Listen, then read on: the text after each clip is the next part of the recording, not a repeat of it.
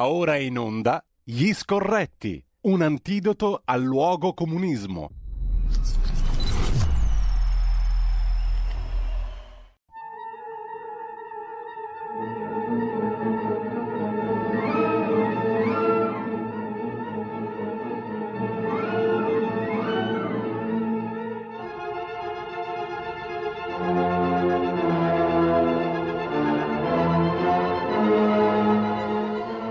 Il fatto che il luogo comunismo, secondo me, ha vita più lunga che non il comunismo, per tornare alle cose che hanno un inizio e che hanno una fine, e prendendo spunto dalle parole di Giovanni Falcone. Comunque non so come la pensa Carlo Cambi che è già collegato con noi in audio video. Buongiorno Carlo, purtroppamente non ti vedo più perché non abbiamo più il ritorno del monitor qua in studio.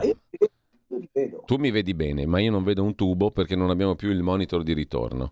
Eh, e, ah, quindi, ah, e quindi per, il momento, per, il momento, io sono il cieco e tu mi vedi invece, ma cambia poco. La sostanza è che ci vedano e che ci sentano coloro che ci seguono naturalmente. Intanto buongiorno Carlo. Buongiorno. Io volevo farmi capire, ma vi siete venduti il monitor per pagare i stipendi? Ce lo siamo venduti per pagare Federico che sta dall'altra parte de- del, vet- del non vetro, tra le altre cose. Però il futuro sarà ricco di soddisfazioni, è sempre così, no? Che si dice, giusto? Eh? Eh, certo. Allora, io stamattina voglio esordire mm.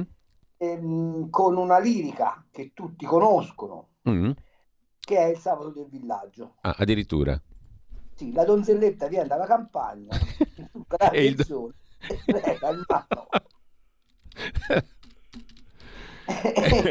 e il Donzelli da dove viene? È perché io vorrei esprimere questa sede tutta la mia più totale solidarietà all'onorevole Donzelli. E vorrei dire che apprezzo molto il suo modo di fare politica. Perché è stato l'unico tu sei un beffardo.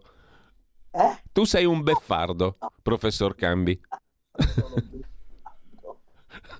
Perché alla Malpezzi no, a me fanno ridere perché allora Orlando è l'uomo che porta interamente su di sé la responsabilità delle nefandezze della giustizia di questo paese.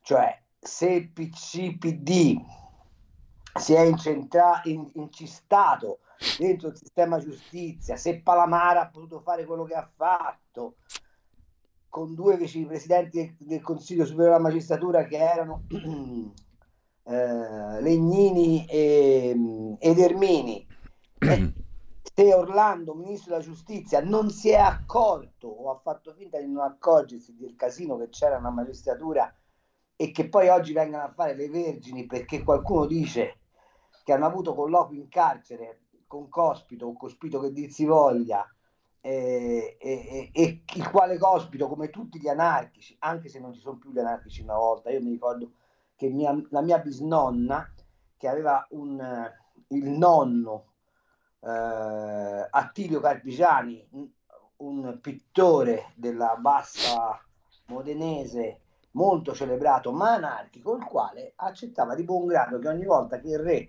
partiva da Torino arrivavano i gendarmi, lo mettevano in galera, lui stava, aspettava che il re passasse dopo 5-6 giorni di galera veniva liberato e non faceva tutti questi piagnucolamenti oddio il 41 bis cioè, hai fatto l'anarchico hai, hai, hai, buttato le bombe vuoi sovvertire l'ordine? E ha capito allora con l'indifferenza degli anarchici verso l'ordine te ne stai in galera e non rompi coglioni punto. È uno stato normale di fronte a un terrorista di quella portata prende, cioè, chiude la cella e butta via la chiave. Poi scusami Carlo, io non lo so come la vedi tu, ma questo qui secondo me avrebbe bisogno di uno psichiatra perché uno che diciamo oggettivamente eh, concorda con eh, camorristi, stragisti, mafiosi, eccetera. Mm, uno che mh, mm, si propone diciamo, di abolire il carcere duro per uh, erga omnes, diciamo così, tanto sano di mente non deve essere. No, ma non solo, questo hai perfettamente ragione, ma aggiungo, ma aggiungo che questo ha dichiarato, ma in più sedi, che avrebbe fatto una saldatura con la criminalità organizzata perché è il veicolo attraverso eh, quale, quale gli anarchici tirano a smontare lo Stato democratico. Ora, che Donzelli abbia usato dei toni, come dire... No, uno che sparando nelle gambe a un uomo dice è stato il più bel giorno della mia vita, avevo il sole in fronte, eccetera, eccetera, cioè, francamente... tu, Partito Democratico, ti incazzi per questo motivo, ma vuole, vuole, vogliono che gli pubblichiamo l'elenco dei collusi che, che gli sono stati arrestati, processati, raramente perché voglio dire la magistratura verso il PD ha sempre una, una manina eh, della festa, ma vogliono che arriviamo a questo? Vogliono che gli ricordiamo che cosa diceva Sciascia a proposito dell'antimafia del PC? Vogliono che, che, che gli ricordiamo eh, alcune vicende che riguardavano il governo della Sicilia? No, perché se vogliono questo basta che lo dicano. Cioè, qui in Italia rispetto alla mafia di vergini non c'è nessuno, ok? Non c'è nessuno. E, e, e, il motivo c'è, perché la mafia rappresenta esattamente la degenerazione del corrompimento interno allo Stato. Ma di, di che cosa stiamo parlando? Allora, i, i, ripeto, il tema centrale qui è che poi in realtà lo ha posto anche Tonzelli, gli ha detto, cioè fate sapere, state dalla parte dello Stato o state dalla parte di chi sta lavorando perché lo Stato si indebolisca? Vorrei ricordare agli amici del PDPC che quando si è trattato del rapimento Moro, loro e i sindacati sono stati i più intransigenti a dire non si tratta con i terroristi. Cospito, che cos'è? È un terrorista o no? Mm. E, e allora perché ci vai a trattare? Certo. Perché la domanda è quella. Allora io volevo finire il sabato del villaggio con questa storia, con gli ultimi versi e, e, e li dedico a tutti quelli del, del PD. Gardoncello scherzoso, cotesta età fiorita è come un giorno d'allegrezza pieno, giorno chiaro, sereno, che percorre alla festa di tua vita. Godi, fanciullo mio, stato soave, stagion lieta è cotesta, altro dirvi non vo, ma la tua festa, canco tardi a venire, non ti sia grave. Forse è il caso che pensi un po' ai capperi loro, piuttosto che starnazzare come le oche capitoline di fronte non a un'accusa, ma di fronte ad una constatazione che se c'hai un braccio di ferro sul 41 bis attraverso il quale lo Stato manifesta la sua determinazione a punire la criminalità effettivamente pericolosa per la struttura democratica, non puoi metterti a fare distinguo. Ecco, distinguo che invece vengono fatti anche dentro la maggioranza, no? Perché c'è soprattutto in Forza Italia, ma non solo, chi dice, beh, insomma, Donzelli ha sbagliato, ha esagerato, non è il nostro stile, non si fa così. Va bene. Sì, anche alla Fashion Week si discuteva del, dello stile. il diritto all'eleganza, lasciamela dire grossa. L'eleganza di no, ripeto, Donzelli è, come dire, un po' grezzo in queste affermazioni, ma la sostanza, cioè Mammulè, mm. parliamo se chiaro, stipendiato da una vita da Berlusconi, come, la, come, la, come, come peraltro la massaggiatrice ex odontoiatra e infermiera Ronzulli, eh, no odontoiatra, odontotecnica, eh, ehm, di, di, cosa vanno cercando? Ma perché la domanda centrale rimane quella: il 41 bis è o non è un presidio di dimostrazione della forza dello Stato nei confronti di criminali particolarmente pericolosi, siano essi associati o singoli? Rispondetemi. Ecco, ma secondo te perché i media hanno dato così ampio rilievo alla vicenda Cospito? Ma per semplice motivo che se tu riesci a mobilitare una, come posso dire, indignazione popolare e fai una saldatura tra l'incazzatura che c'è fra la gente che non c'ha da mangiare, che, che sta messa male, che, che soffre al freddo, e istanze di rappresentare lo Stato poliziotto che ora col centrodestra conculca le libertà, come, quando, come se quando ci hanno messo agli arresti domiciliari causa Covid le libertà fossero state rispettate, ehm, fa, fa, scena, no? fa comodo. Ma la domanda è, Cospito è o non è un terrorista? Ci sono delle sentenze passate in giudicato che dicono che è pericoloso per lo Stato, sì o no? Tra l'altro il carcere duro disposto dal magistr- dalla magistratura, non dal governo. Dall'altro, se anche si volesse togliere il 41 bis a Cospito, bisogna prima passare dal magistrato di sorveglianza, il quale magistrato di sorveglianza, come indica la procedura, deve sottoporre a visita medica al cospito e un collegio di periti medici deve stabilire se le condizioni di salute di Cospito sono compatibili o no con quel tipo di detenzione, dopodiché il magistrato di sorveglianza emette un'ordinanza, la quale ordinanza viene trasmessa al Ministero di Grazia e Giustizia, il quale Ministero di Grazia e Giustizia, attraverso il DAP, cioè il Dipartimento che si occupa dei mm. penitenziari, decide se togliere o meno il 41 bis. E stiamo parlando di una roba che ha una procedura chiara, definita e che deve essere ehm, delibata secondo la procedura. Allora la domanda è, ma la trattativa Stato-mafia, che partiva proprio dal 41 bis, ma non sarà che il PD c'ha i nervi scoperti perché erano disponibili a pigliare in considerazione le istanze dei mafiosi. Ve la ricordate voi la rivolta delle carceri quando era ministro di giustizia Bonafede con i mafiosi che si misero d'accordo per fare un casino della Madonna e tirare via il 41 bis. Ve la ricordate? Sono passati tre anni, non è che è passata una vita. Eh? Sì, eh, in effetti sì, eh, non se la ricorda nessuno, nessuno l'ha citata però. Eh. eh. ma ve la ricordate o no? E chi c'era fra coloro i quali che dicevano che si poteva anche ragionare intorno a... C'era un certo Orlando, o mi ricordo male. Bene, Carlo, prima di passare Beh, all'altro tema del giorno... La storia, è, la storia è lunghissima, però mm. meriterebbe un approfondimento sereno e non fazioso come avvenendo, sta avvenendo in questo modo.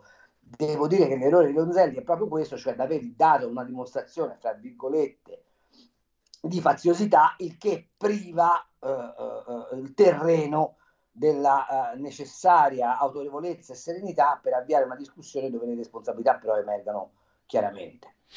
Ecco, mm, detto questo, Carlo, l'altro tema del giorno eh, lo affrontiamo tra poco, però prima volevo portene due, perché sono due notizie di oggi che in qualche modo hanno attirato l'interesse anche degli ascoltatori. La nave di Medici Senza Frontiere, Geo Barents, eh, e ne ho, se ne occupa, come sempre in maniera molto precisa, sulla verità Fabio Amendolara, abbiamo letto il suo articolo in rassegna stampa, ha scaricato i migranti alla Spezia, ha fatto quello che non poteva fare, imbarcandone altri mentre era in giro, eh, ha trasgredito tutte le regole del nuovo decreto sulle ONG e se ne è, se ne è ripartita in barba al codice, come sintetizza efficacemente, giustamente direi la verità, come se niente fosse. Hm? Intanto nelle Marche è stata sgominata, la tua regione dove vivi, è stata sgominata una rete di passeur legata ad ambienti jihadisti e il ministro Piantedosi ha parlato di rischi da questi flussi incontrollati. Incontrollati ma a quanto pare anche incontrollabili, visto che le nuove regole ci sarebbero. Cosa è successo? Cosa è accaduto secondo te in questo caso di rilevante? E, ehm, Beh, questo caso di rilevante accade ciò che accade da sempre. Allora, intanto che nelle Marche ci sia un'organizzazione di jihadisti di passer, ce lo sappiamo da una vita.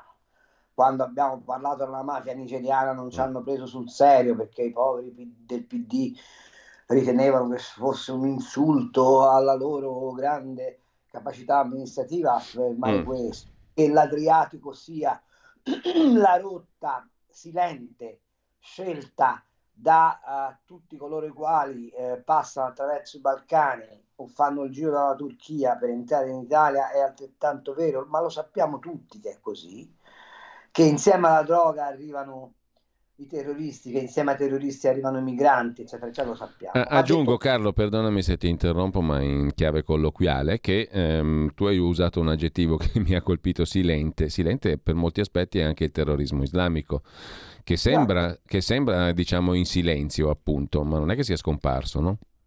No, no, no, affatto, anzi, eh, sta lì e vive e lotta insieme a noi, ma d'altra parte gli episodi che sono verificati in Francia, in Spagna. Gli episodi in Spagna, lo dimostrano in maniera, come dire, palmare e, e dimostrano un'altra cosa, che avere una politica, come dire, moscia sull'immigrazione eh, mette la vita dei cittadini e gli stati in gravissimo pericolo, ma questo però anche lì come fai a sconfiggere il muro di luogo comunismo che ammanta questa roba? Allora, quanto alla nave, come sia possibile che sia ripartita, te lo spiego in due parole. Mm se tu hai avuto per vent'anni ai vertici delle forze armate, ai vertici della magistratura, ai vertici delle prefetture, persone che pigliavano ordini da un partito per il quale la dissoluzione dello Stato è la, l'obiettivo finale, perché ci vogliono, come dire, disciogliere nell'acido dell'Europa e vogliono far sì che i confini italiani non esistano, è evidente che poi quando tu puoi fare tutti gli impianti normativi che vuoi, insomma, me la fai dire grossa. Mm. Ma come si fa a meravigliarsi che la Geo Barents faccia come cazzo vuole, vuole mm. se hai preso un ministro dell'interno e lo stai processando per due volte per aver svolto le sue funzioni. Il pericolo del processo a Matteo Salvini non sta tanto nelle sorti di Salvini, delle quali ci può interessare e rispetto alle quali ci possiamo anche dolere. E spero che finisca per, per Matteo nel migliore dei modi possibili. Ma il solo pensare che sia possibile che un responsabile di governo venga processato non perché ha stuprato una commessa, ma perché ha compiuto un atto politico e amministrativo che ha peraltro dichiarato di voler fare e possa essere mandata a processo. È una roba che grida vendetta al, cospetto dei padri della democrazia. Poi, se tu fai questo, come fai a lamentarti del fatto che la Geo Barents riparte in barba al codice? Ma caro Lara Keller, la siete dimenticati. Questo è il paese in cui i magistrati hanno stabilito che speronare una, una, un'unità della Marina Militare Italiana è, di, è lecito. Sì, sì, infatti non meraviglia, diciamo, per cui non si ravvisa nessuna violazione allora, di legge in questo caso. Vuol dire che tu puoi legiferare quanto ti pare, ma esiste un comportamento extragiuridico che in forza del luogo comunismo e del fatto che sei un ONG, a parte il fatto che abbiamo stabilito che, a che cosa servono le ONG in Europa, ti consenti fare come ti pare, ti senti vincoli se solutis, sei sopra al di sopra della legge. Allora, la domanda centrale è, in Parlamento, anche l'opposizione che ha in, tassa, in tasca una scheda, un testo dove c'è scritto Repubblica Italiana, di fronte a una disobbedienza evidente alle leggi come questa, non dovrebbe fare quadrato e dire prima difendiamo la legalità costituzionale democratica e poi discutiamo dei provvedimenti. No. Ma la domanda è, ma se io domani rubo, no? E dico che ho rubato perché ho fatto un'adozione a distanza di un ragazzino in Nigeria. Posso invocare di non attenermi al codice penale per il fatto che sto facendo assistenza a qualcuno più povero? Chiaro. C'è qualcuno che risponde? Io vorrei che Andrea Orlando, ex ministro della giustizia, indignato speciale per le affermazioni di Donzelli, mi rispondesse. Chiarissimo. Eh, Carlo, mh, mm, l'altro argomento... Una cosa che non abbiamo detto. Mm. Ovviamente tutto questo è possibile perché l'Europa, o meglio la Commissione europea, difende questo, queste organizzazioni, perché altrimenti ovvi- sarebbe ovviamente... Ma perché le difende? Perché è interesse dei paesi del nord far sì che l'immigrazione sia solo un problema che riguarda l'Italia. Ho no. finito. Poi si dice no, che naturalmente chi arriva in Italia lo fa perché vuole andare in Francia, vuole andare in Germania, vuole andare altrove. Non mi pare Francia, che però i numeri no. dicano così. Infatti, non succede così affatto, mi sembra, no? A, a 20.000 gli sparano da addosso. Appunto, dico, buttano giù anche le donne incinta, quindi non mi sembra che sia così che funzionino le cose. Chi arriva dal confine ehm, di Trieste, dal confine est, chi arriva dal mare, poi sta in Italia. Certo. No? Comunque, al di là di questo, Carlo, l'altro argomento mm, ci arriviamo, però prima volevo chiederti, eh, scusami se lo introduco così, è un argomento importante, ponderoso, ma eh, sulla scorta anche di alcuni articoli che abbiamo citato stamattina, di alcune analisi, io mi domando se questo 2023 sarà un anno di guerra. E non parlo della guerra in Ucraina, ma di una guerra possiamo definirla la terza guerra mondiale, per non esagerare, perché si profila sempre più la possibilità dello scontro Stati Uniti-Cina, lo scontro vero come lo definisce qualcuno, no? dietro alla vicenda russo-ucraina, che peraltro non sottovaluterei, perché la Russia non è esattamente la Serbia di Milosevic, è qualcosetta in più rispetto al Kosovo 99, no? Eh, come la vedi tu? Che peraltro si sta riproponendo. Esatto, tra l'altro pari pari, perché le cose fatte male 25 esatto. anni fa eh, poi continuano a dare frutti malsani nei decenni. Ma sai, a me fai una domanda che mi pare scontata. Io la copertina di panorama su questo tema l'ho fatta un anno mm. fa. Eh, appunto. Sì, eh, sì, appunto. appunto. Eh, è, è evidente che è così. Ma, ma, sarà una guerra guerreggiata sia sul piano diplomatico, ma soprattutto sul piano economico. Guardate, c'è una notizia che è passata proprio per occhio in Italia, perché poi in Italia siamo molto distratti. Quando Brasile e Argentina, il Brasile di Lula, no? quello che piace tanto alla sinistra, sì. si fanno il, su, il sure, cioè la moneta unica eh, argentino-brasiliana, e l'agganciano allo yuan, cioè la moneta cinese, e quando la Cina sta mangiando in America Latina, quindi nel giardino di casa di Joe Biden, di Sleepy Joe, eh, è, evidente che c'è un attacco di tipo economico. Quando scopri che nonostante le sanzioni l'economia russa sta benissimo perché ci sono una serie infinita di paesi che fregandosene delle sanzioni lo, lo sostengono, quando scopri che la Cina sta dando tecnologia militare a, ai russi, quando scopri che l'Iran gli vende i droni, quando scopri che l'Arabia Saudita fa un accordo con la Cina per mm. le forniture di petrolio e per il pagamento di questo petrolio in yuan, quando è dichiarato che il mondo, diciamo così, non occidentale e, e nell'Occidente dobbiamo includere anche Giappone, mm, Australia, Corea del Sud e Taiwan, vuole creare una moneta che spazzi via il dollaro come moneta di riferimento è evidente che c'è una guerra, ma è del pari evidente del perché la guerra in Ucraina deve continuare. Allora Carlo, ti fermo un attimo solo, i soliti 30 secondi delle 10, ah. riprendiamo da qui, sul perché deve continuare la guerra in Ucraina. Tutte le domeniche, dalle 8 alle 10, la rassegna stampa del giorno e alcuni dei fatti principali della settimana che si è appena conclusa, con ospiti e telefonate in diretta. La domenica mattina non perdere contatto con la realtà su Radio Libertà, senza filtri né censure.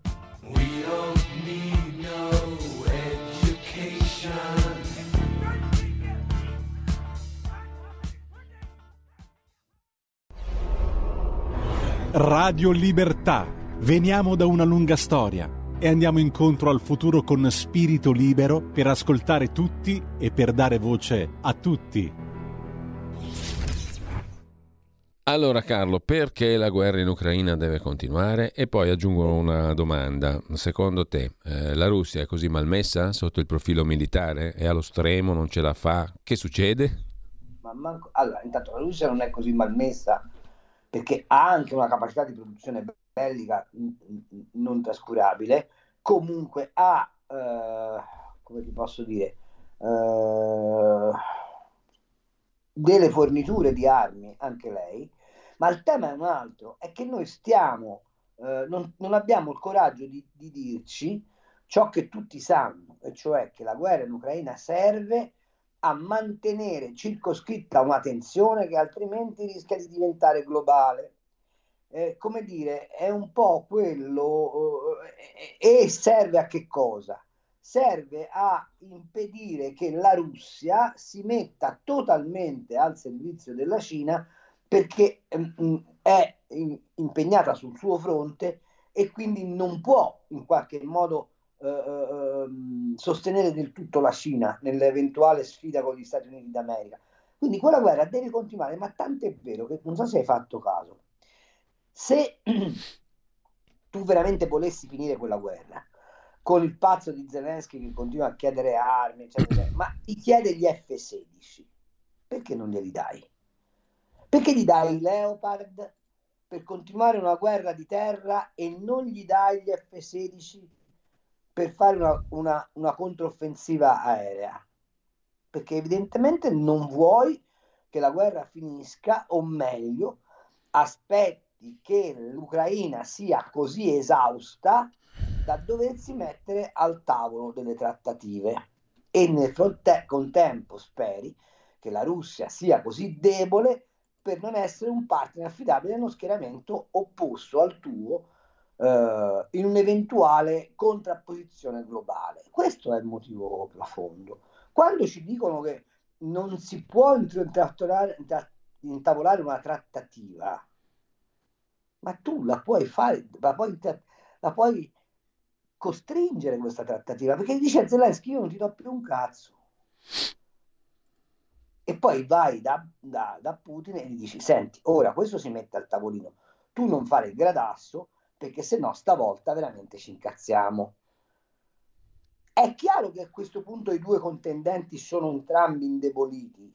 Il problema qual è? È che la Russia ha fiato per resistere, ma Zelensky se fosse abbandonato a se stesso durerebbe 36 ore.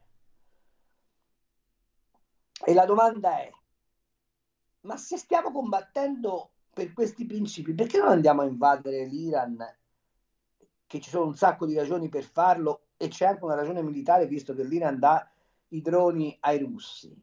Perché non andiamo a invadere la Siria, dove Erdogan continua a fare quello che gli pare,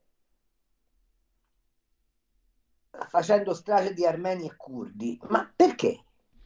Eh, e tra perché l'altro... Evidentemente, perché evidentemente il conflitto ucraino è la valvola di sfogo delle tensioni internazionali.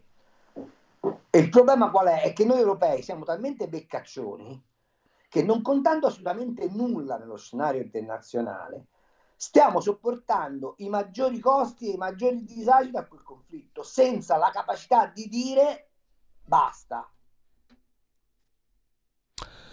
Veniamo all'altro tema um, del giorno, Carlo, un po' mettendo insieme argomenti molto diversi, ma poi vediamo anche di aprire le linee alle telefonate e alle osservazioni di chi ci ascolta tramite l'intervento diretto allo 02 92 94 7222 oppure eh, via WhatsApp al 346 64 27 756.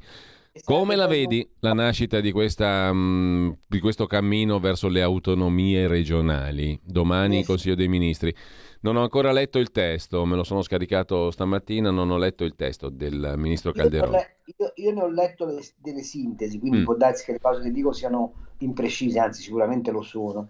Uh, um, devo dire che il meccanismo dei LEP, cioè questi accordi preventivi a durata decennale, mi pare particolarmente faraginoso, però capisco anche che è una via per evitare di... Mh, eh, che ci sia una, una, un, uno stop drastico a questo processo. Devo dire che a me dà grande soddisfazione vedere che il tema è uscito dalla clandestinità e approda al tavolo del Consiglio dei Ministri. Devo dire che l- lo saluto con grande favore, non soltanto perché sono, come sai, sono da sempre fautore della massima uh, espansione delle autonomie amministrative, anche se eh, questo secondo me richiederebbe una riscrittura anche dei confini regionali e anche una riscrittura del, dei, dei, livelli di governo intermedio, ma questo eh, magari una volta una trasmissione apposta sì. su questo. Chiamiamo magari anche Galli, il professor Galli, l'assessore sì. della Lombardia, che è un teorico di questa, di questa roba qua e sarebbe interessante ascoltare la sua voce. Ma eh, quindi il discorso qual è?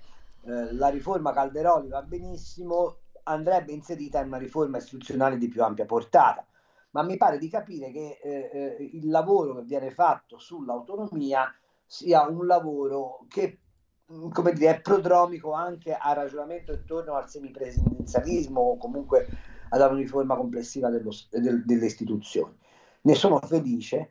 Trovo anche giusto il ragionamento che è stato fatto, cioè questa autonomia differenziata è su base volontaria, cioè ci sono delle regioni che lo ritengono giusto e quindi aderiscono, delle regioni che non lo ritengono giusto e quindi non aderiscono, sapendo però che l'autonomia differenziata per coloro i quali eh, la, la praticheranno porterà dei vantaggi dal punto di vista fiscale e dal punto di vista della capacità di governo delle risorse. Eh, l'altra faccenda eh, che mi lascia però questo mm. sì perplesso è che senza una riforma complessiva del fisco e quindi sulla fiscalità a base regionale, eh, la riforma Calderoli è un ottimo eh, stimolo all'attuazione delle autonomie, ma poi si troverà abbastanza privo di strumenti pratici perché queste autonomie vengano effettivamente esercitate. Quindi voglio dire, è, un, è, l'inizio di, virtuoso di un cammino che è però particolarmente lungo e complicato. Ecco. Ma allora... è anche se vuole questa maggioranza, se dura per cinque anni, il lavoro lo porta tranquillamente a termine. Ecco, stavamo notando stamattina che insomma, c'è un arretrato di non fatto completo di 20 anni, dal ah, 2001 ah. in avanti, no? quindi non è, non è, in effetti semplice mettere in mano. Secondo me il centrodestra negli, nei 20 anni che sono trascorsi con tanti governi Berlusconi e con Bossi compreso ha sbagliato a non applicare, a non cominciare ad applicare questa riforma che già era lì pronta dal 2001.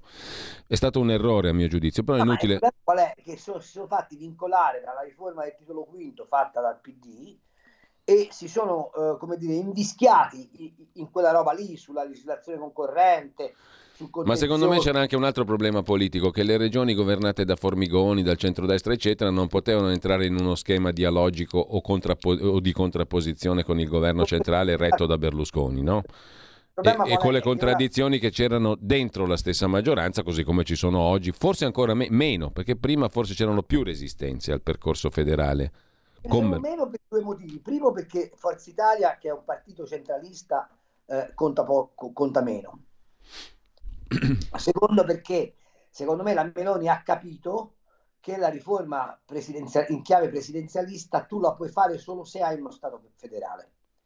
Perché allora... altrimenti l'accusa di eh, vuoi fare un uomo solo al comando e quindi c'è eh, il richiamo, diciamo così, l'eco di un'idea di fascismo o di Stato autoritario diventa evidente. Se tu invece hai uno Stato federale dove esistono delle autonomie accentuate, nelle quali ci può essere anche una maggioranza diversa da quella che esprime il, il, il, il Presidente del Consiglio, il Presidente della Repubblica, che chiama a secondo di, di quale modello scegli, allora tu puoi più, più tranquillamente eh, arrivare a quel traguardo. Terza cosa, non ti dimenticare che oggi, se vai a vedere la mappa delle regioni governate dal centrodestra e quelle governate dal centro-sinistra e probabilmente a febbraio se ne aggiungeranno altre due governate dal centro-destra, hai un governo sostanzialmente di quattro quinti del paese in mano al centro-destra, sia a livello centrale che a livello di autonomia locale, il che mm. significa che rendi più facile questo percorso. Allora, ci sono due telefonate in attesa allo 02 92 94 7222, poi passiamo anche qualche messaggio al 346 642 7756. Pronto? Pronto Giulio, buongiorno, Mauro da Reggio. Caro Mauro. Riguardo, riguardo al viaggio che ha fatto la Meloni in Algeria no, per prendere delle commesse di gas. Dunque, risulta che l'Algeria entra nei BRICS, le manovre congiunte le ha fatte con la Russia, l'azienda di Stato è partecipata al 49% dalla Gazprom e ha fatto un contratto po- da poco tempo no, per la fornitura di aerei da caccia russi Per cui ci sono già dei movimenti in, al congresso americano che chiedono eh, di, di, imporre sanzioni a, all'Algeria. Io adesso vorrei sapere se c'è stato qualcuno che ha pensato a tutto questo. Punto secondo, il metano poco, però cioè non tanto, ma eh, stanno costruendo eh, i, i, gasdotti no, verso la Cina, ma ci arriva già perché là lo liquidizza e poi con le metaniere sta diventando fortissima l'esportazione di gas liquido no? che viene poi da noi dai rigassificatori che dobbiamo rigassificare. Per quanto riguarda invece l'India che si fornisce di petrolio eh, russo, no? lo, lo, raffina, fa il gasolio e viene da noi a venderlo. Io dico che forse cretini di una forza del genere noi non ci dovremmo stare. Grazie Mauro, altra telefonata, pronto? Pronto? Buongiorno. Eh, no, volevo sapere, visto che si dibatte tanto su questa guerra no, provocata dai russi, mentre invece l'Ucraina hanno subito, no? l'hanno subita. Cioè, si può sapere, per esempio, cosa prevedeva quel famoso trattato di Minsk che nessuno, magari lo so, quasi nessuno. Chi lo sa? Chi lo sa lo deve dire cosa prevedeva. È tutto lì il gioco, il gioco, il gioco di parole e qui e là, cioè la responsabilità è solo di Putin. No, la responsabilità va divisa a metà, secondo me. Bene, allora c'è un'altra telefonata, poi ti lascio subito la parola, Carlo. Uh, pronto? Pronto, buongiorno. Pronto? Chi è in linea? Pronto? Tocca Pro- a me? Sì, prego, buongiorno. Buongiorno. Dunque, io ritengo che ieri Donzelli abbia fatto un'affermazione veramente grave, immorale e oscena, in quanto ha definito il PD un partito di sinistra. Ma quel ragazzo non ha pudore. Bene, eh, Carlo, sulla questione dell'Algeria diceva prima l'ascoltatore Mauro, eh, aggiungo che eh, il ministro Pichetto Frattin sta per partire un'altra volta per l'Azerbaigian, dove era già stato di recente anche il ministro Crosetto, verrà potenziata l'importazione di energia da quel paese lì, no? Eh, che sta creando non pochi problemi, per usare un eufemismo, agli amici armeni dell'Arzak o Nagorno-Karabakh che dir si voglia, e che è oggettivamente alleato di Erdogan. Tu citavi prima eh, la Turchia, giusto appunto. Mm, come la mettiamo? Vale la candela quel gioco lì? Ma sai, eh, i nostri due amici ascoltatori denunciano ciò che tutti sappiamo che il re è nudo. La guerra, eh, la guerra l'invasione della, della um, Ucraina da parte della Russia è motivata da che cosa? Dal fatto che negli accordi del 2014, in cui sostanzialmente si faceva salva la Crimea eh, come territorio russo, c'era scritto che doveva essere dato a tutte le popolazioni russofone del Donbass un'autonomia molto forte. Quando gli Stati Uniti d'America rovesciano il regime del 2014 per insediare il governo fantoccio costruito sostanzialmente da Soros a Kiev, cosa fanno? Stracciano di fatto gli accordi del 2014 e dicono all'Ucraina fate quello che vi pare, ma perché? Per due motivi molto interessanti. Il primo, che l'80% delle risorse minerarie dell'Ucraina, che si chiamano terre rare, stanno nel Donbass.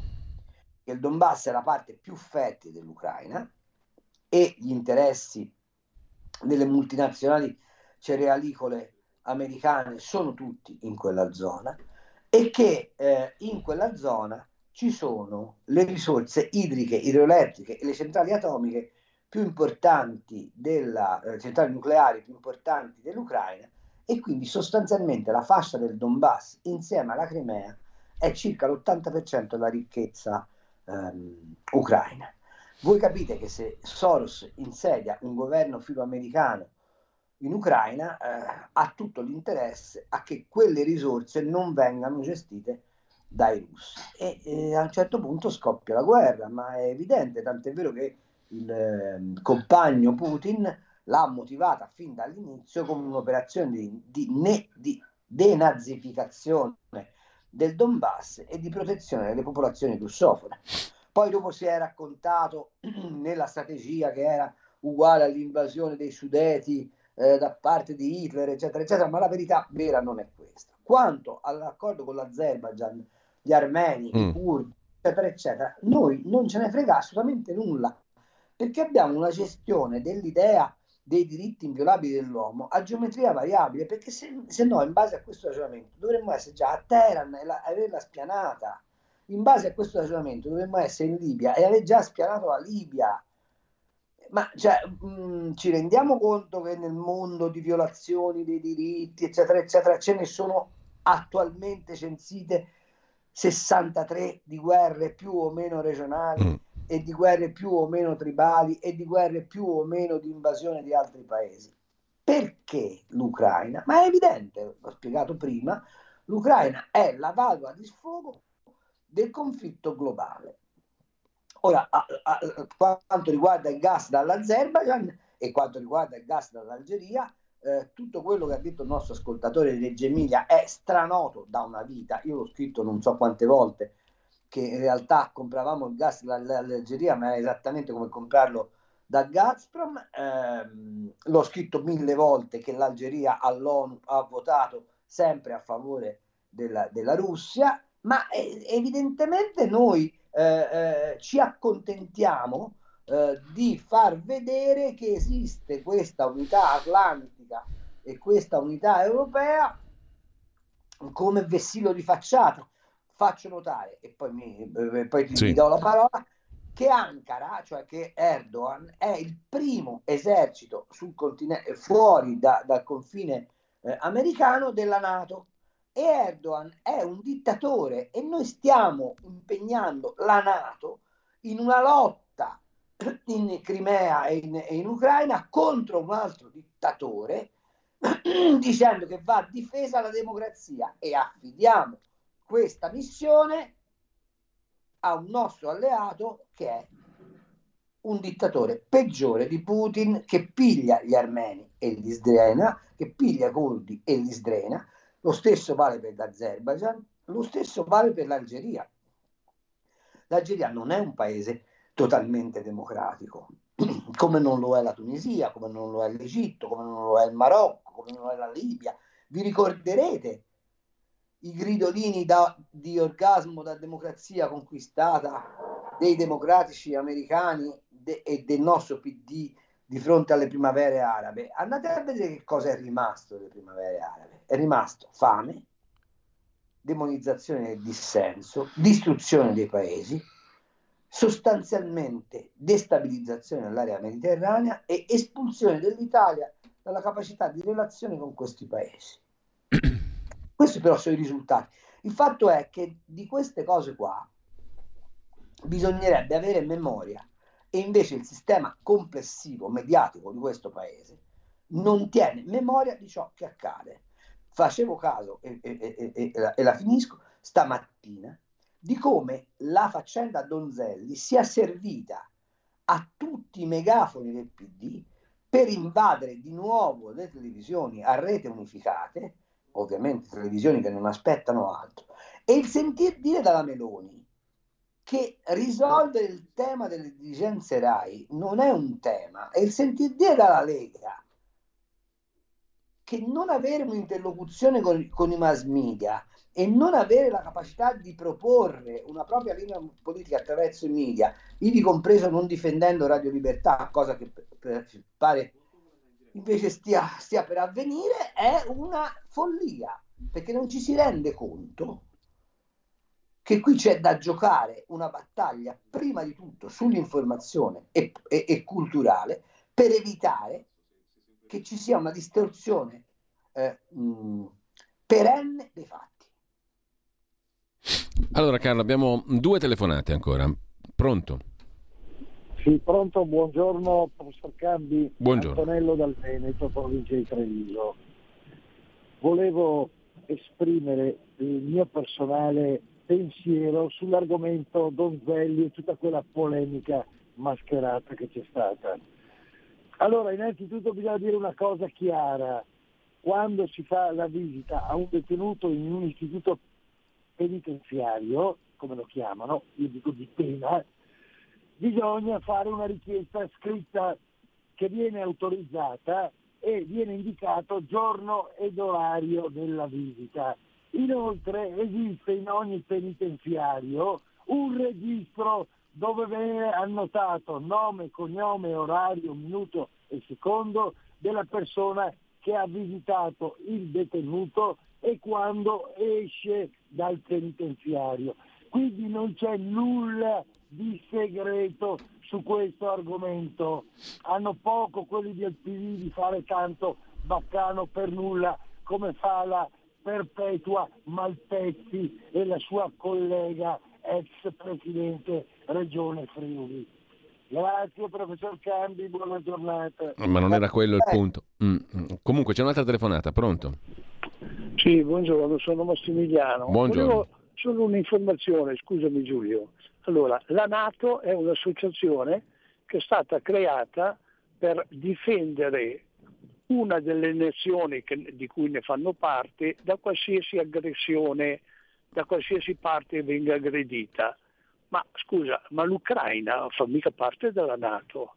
E allora perché la Nato si deve spendere per proteggerla? Solo per il fatto che bisogna difendere gli aggrediti? Oppure perché c'è bisogno di, come diceva Cambi prima, che, di avere una guerra in corso? Perché sarebbe una, una, veramente una vigliaccata questa. Eh? Allora, abbiamo ascoltato prima, Carlo, un intervento di quattro anni fa di Sergio Romano all'ISPI a Milano, presentava un libro ma parlava di Russia e diceva io fatto l'ambasciatore in Russia e capisco perfettamente che la Russia si senta irritata dal comportamento della Nato che, diceva Romano, non raccontiamo favole, non è un'alleanza difensiva, è un'alleanza che 24 ore su 24 opera guidata da, da un comando militare e il comando militare per definizione ha un nemico mm, e il nemico è quello che decidono gli Stati Uniti che governano la Nato, c'è poco da fare, eh, tante teorie, la prassi è questa qui.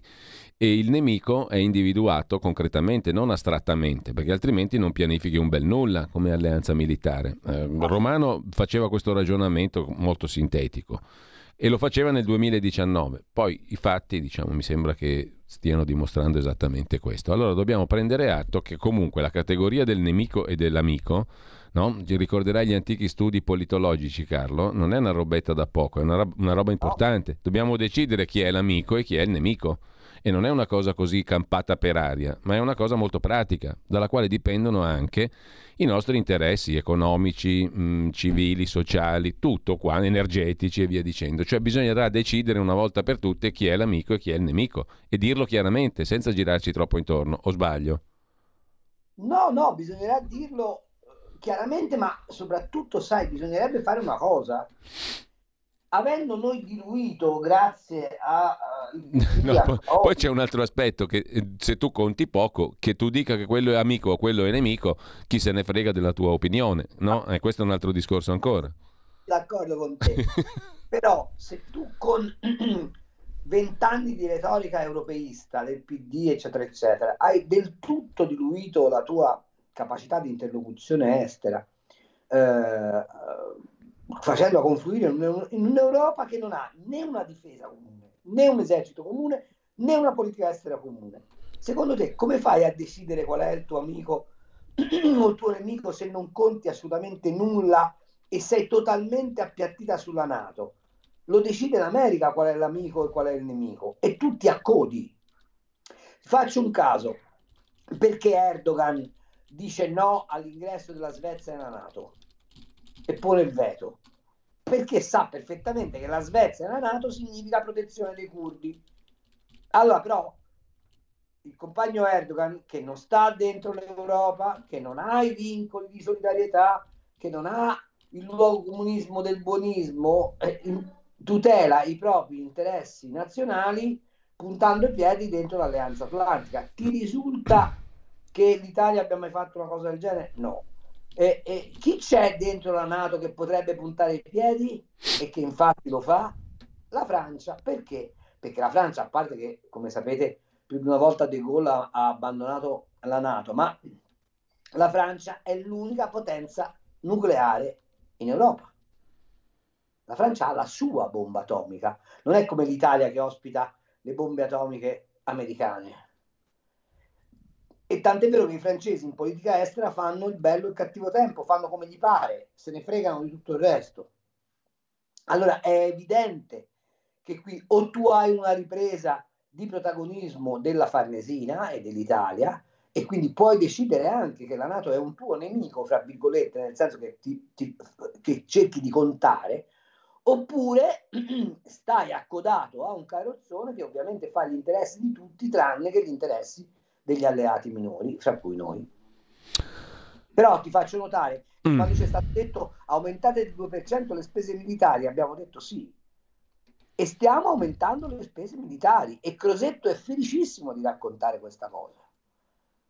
Allora la domanda centrale è, è aument- se noi aumentiamo le spese militari, aumenta della stessa quota il peso politico e decisionale all'interno dell'alleanza? Perché se non accade questo, noi stiamo, diventiamo portatori d'acqua e servi sciocchi di un padrone che decide in base al suo interesse, non al nostro interesse. E che gli americani facciano il loro interesse, te lo dimostra una cosa molto semplice. A fronte della minaccia green portata dalla Cina, Sleepy Joe caccia 800 miliardi di dollari a vantaggio delle imprese che vanno a stabilirsi negli Stati Uniti d'America. La risposta dell'Europa qual è stata? Ci dobbiamo pensare.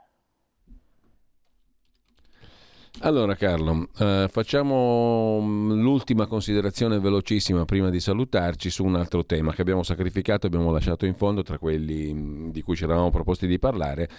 Come la vedi eh, l'economia per questo 2023 e che sta succedendo in estrema sintesi in Europa? Hanno dichiarato la guerra al Made in Italy, soprattutto all'agroalimentare, dal vino hanno ai grilli? Dichiarato, hanno dichiarato la guerra al Made in Italy e la ragione l'ho spiegata in un pezzo Sì. che ho fatto due giorni fa su- sulla verità.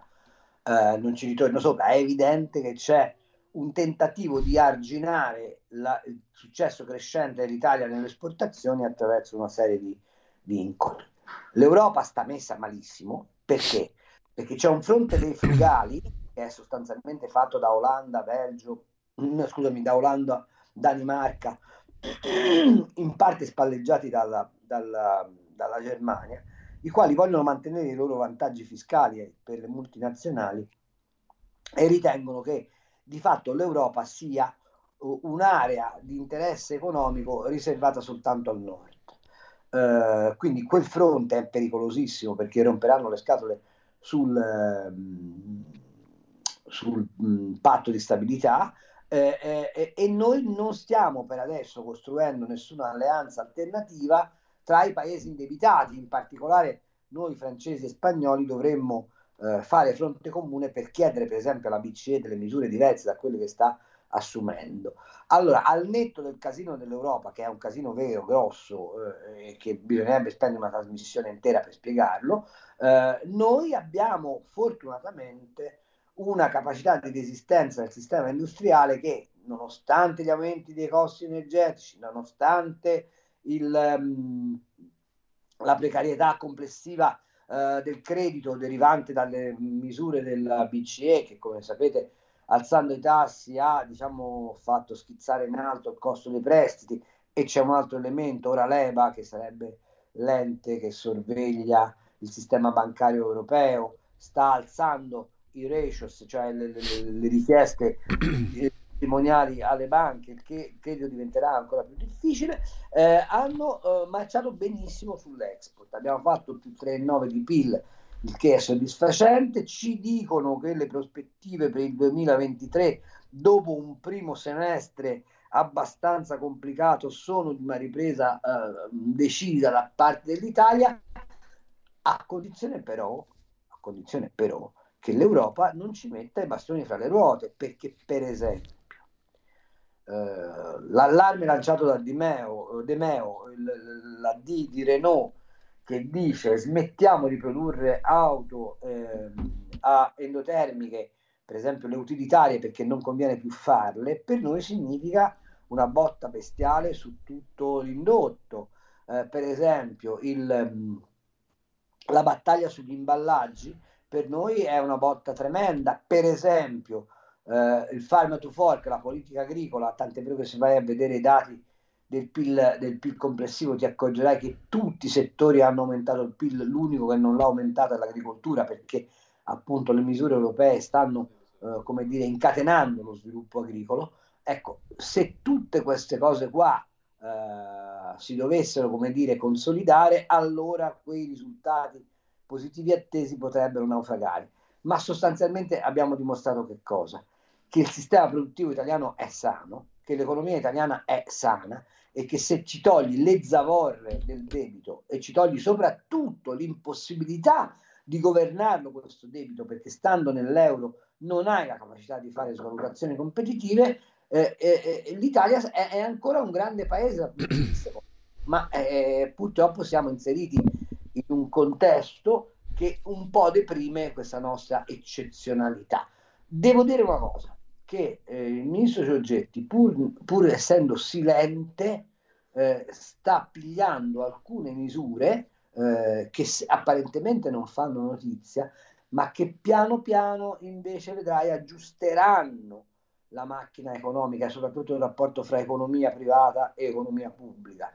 Eh, le nomine al tesoro, sì. l'aggiustamento sulla SACE, eh, alcuni ragionamenti intorno all'ICE, eh, e, e, per esempio la riforma fiscale di cui Alberto Gusmeroli porta interamente il merito con le semplificazioni eccetera eccetera liberano energie nell'economia e l'economia ha bisogno anche di aspetti psicologici corroboranti per potersi sviluppare e la presenza, fra virgolette, di eh, persone che garantiscono una fiscalità amica aiuta molto le imprese. Ecco, io qua lo vedo in, in questo modo, ovviamente le incognite sono, sono, tante perché c'è il problema della guerra, perché c'è il problema, ripeto, del patto di stabilità, perché c'è un'Europa, un'Europa che ci rema sostanzialmente contro, ma insomma, mi pare di capire che abbiamo anche delle ottime frecce al nostro arco. Allora Carlo, dobbiamo salutarci qua, nessuna eh. novità sulla ragazza trovata morta all'Università Yulma a Milano, si parla di omicidio, di suicidio, si parla di violenza, di non violenza, non se ne sa ancora nulla sostanzialmente.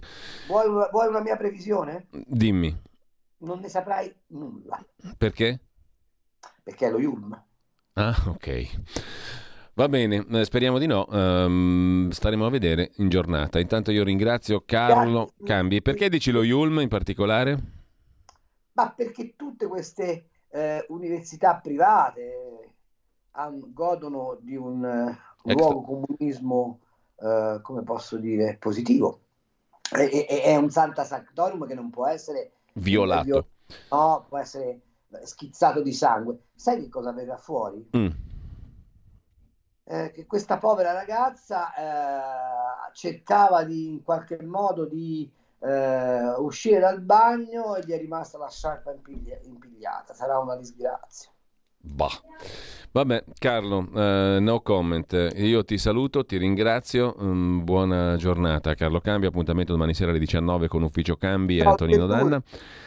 Grazie Carlo. Intanto tra poco con voi Pierluigi Pellegrino, oltre la pagina, non perdetela, si parla di economia con Marcello Minenna, poi Max del Papa, la sua passione civile inquadra anche la vicenda Cospito, Pietro De Leo su La Casa e la riforma del catasto scongiurata forse, tutto ciò che ruota intorno all'efficientamento energetico, insomma il bene casa. Abbiamo fatto tardissimo. Avete ascoltato Gli Scorretti un antidoto al luogo comunismo.